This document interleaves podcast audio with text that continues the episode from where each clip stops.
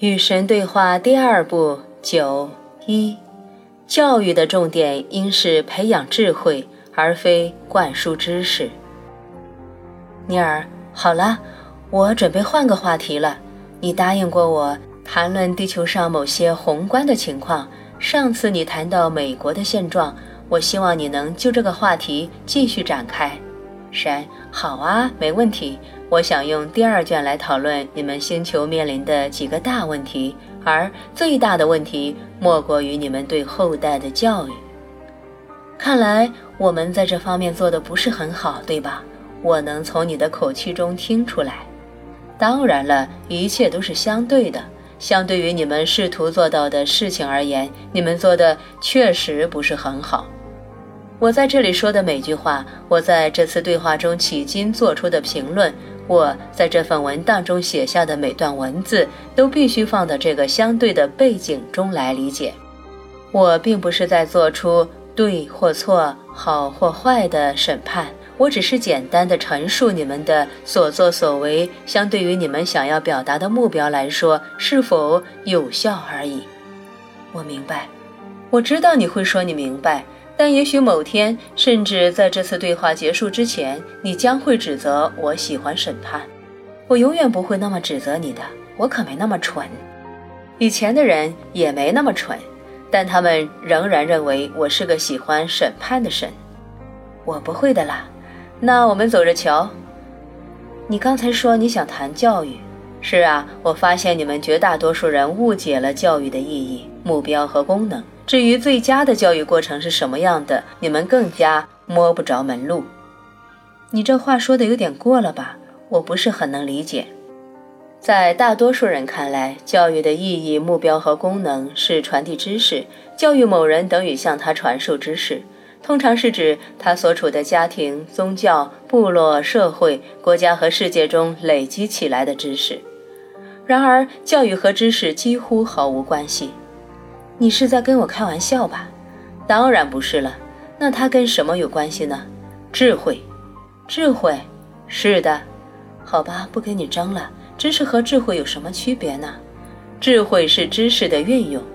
这么说，我们不应该尝试向后代传授知识，我们应该向后代传授智慧。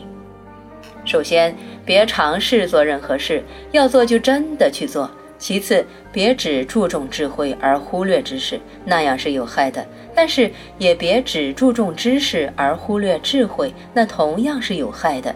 这种做法将会毁掉你们的教育，在你们的星球上，它正在毁掉你们的教育。我们注重知识而忽略智慧，就大部分情况而言是这样的。表现在哪里呢？你们教育你们的孩子思考什么？而不是如何思考，请解释。没问题。当你们向你们的孩子传递知识，你们是在告诉他们去思考什么。也就是说，你们正在对你们孩子说他们应该知道些什么。你们希望他们明白什么是真相。当你们向你们的孩子传授智慧，你们不会告诉他们去认识什么或者真相是什么，而是告诉他们如何找到他们自己的真相。可是没有知识就没有智慧，我同意你的观点，所以我刚才说你们不能只注重智慧而忽略知识，人们必须将一定的知识传授给下一代，这是很明显的。但他们传递的知识应该尽可能少，越少越好，让孩子自己去发现，要明白这个道理：知识会过时的，而智慧则是终生的。所以我们的学校教的知识应该尽可能少，是吗？你们的学校应该改变他们的侧重点。现在他们高度重视知识，极少关注智慧。许多父母认为各种有关批判式思考、问题解决和逻辑的课程是有害的。他们希望课程表里不要安排这些课。如果这些父母想要保护他们的生活方式，这种做法倒也无可厚非。因为孩子若得到允许去培养他们的批判思考能力，他们非常有可能会放弃父辈的道德伦理和整个生活方式。为了保护你们的生活方式，你们建立了一套教育系统，着重于培养儿童的记忆力，而不是能力。你们教导儿童记住各种事实与谎言，每个社会杜撰的关于其自身的谎言，而不是让他们有能力去发现和创造他们自己的真理真相。有的培训班倒是注重开发儿童的能力和技巧，而非记忆力。可是有人认为这样的培训班很荒唐，因为他们自以为知道儿童需要学习什么知识。然而，你们对后代的教育已经将你们的世界引向无知，而非让你们的世界远离无知。我们的学校不教谎言，他们教的是事实。你这是在欺骗自己，就像你们欺骗你们的后代一样。我们欺骗我们的后代？当然了，不信你随便找本历史书翻开看看。你们的历史书是由那些希望他们的后代从某个特定的角度看待世界的人写成的。如果有视野更为开阔的人想要让历史书涵盖更多的事实，他们就会遭到讥讽，并被蔑称为修正主义者。你们不会将你们过去的真相告诉你们的后辈，以免他们发现你们的真面目。你们的历史是根据你们社会上那个叫做盎格鲁撒克斯男性新教信徒的群体的观点而写就的。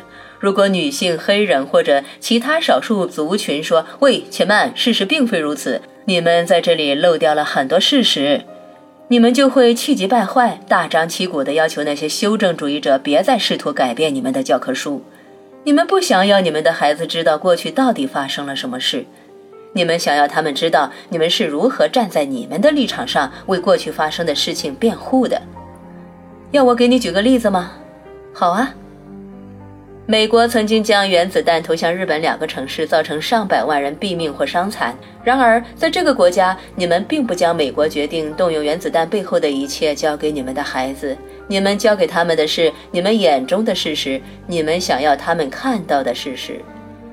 如果有人试图平衡这种观点和其他观点，比如说日本人的观点，你们就会大叫大喊、气急攻心、跳上跳下，要求各所学校在回顾这次重要历史事件的时候，千万不能提供这样的资料。